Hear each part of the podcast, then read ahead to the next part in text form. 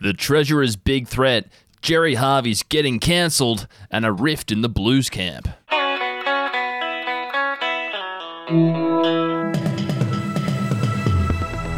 That's the news coming up in your daily Betoota for Wednesday, the 2nd of June. My name's Wendell Hussey. I'm joined in the booth once again by Errol Parker. Hello, it's great to be here, everyone. Wendell, what's making news today? Some strong words from the government. No jab and no franking credits or negative gearing. Frydenberg has told our nation's petulant boomers. Yes, as the country's social and economic handbrakes dig in their heels when it comes to getting the spicy cough jab, the Treasurer has put two of their most beloved tax concessions on the chopping block.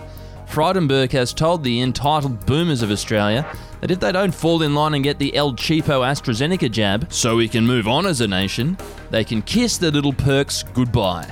And he's being serious about it this time. Sounds like a fate worse than death for any self respecting boomer there.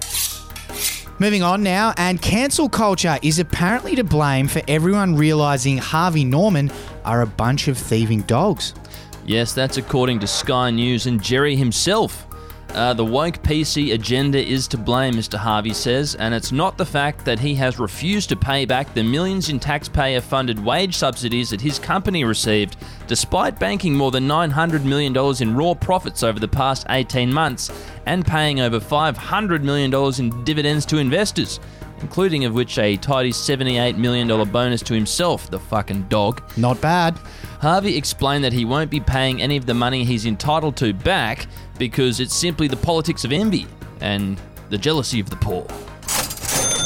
And from one blue to another, Yes, we are down in New South Wales State of Origin camp, and apparently the squad has been divided over whether country music or drill rap should be playing on the team bus.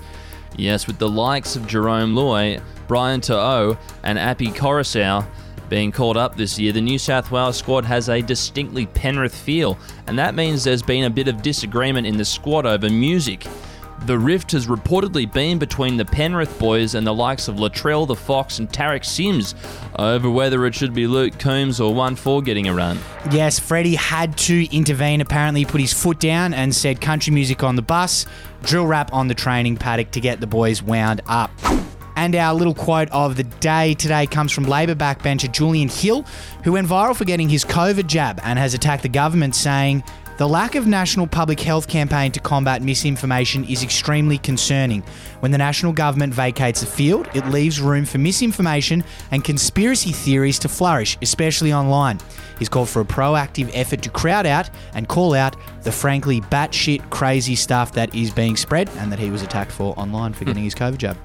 Well, when Julian Hill eventually gets elected into power, he will become, you know, an employee of the Rothschilds and things like that. So I, I guess, you know, once he gets a bit of power, he'll discover what the truth is. Doing their work, you reckon, Errol? Anyway, that's something for our listeners to think about on this fine Wednesday. We'll leave you for now and look forward to talking to you tomorrow. Do your own research, everyone.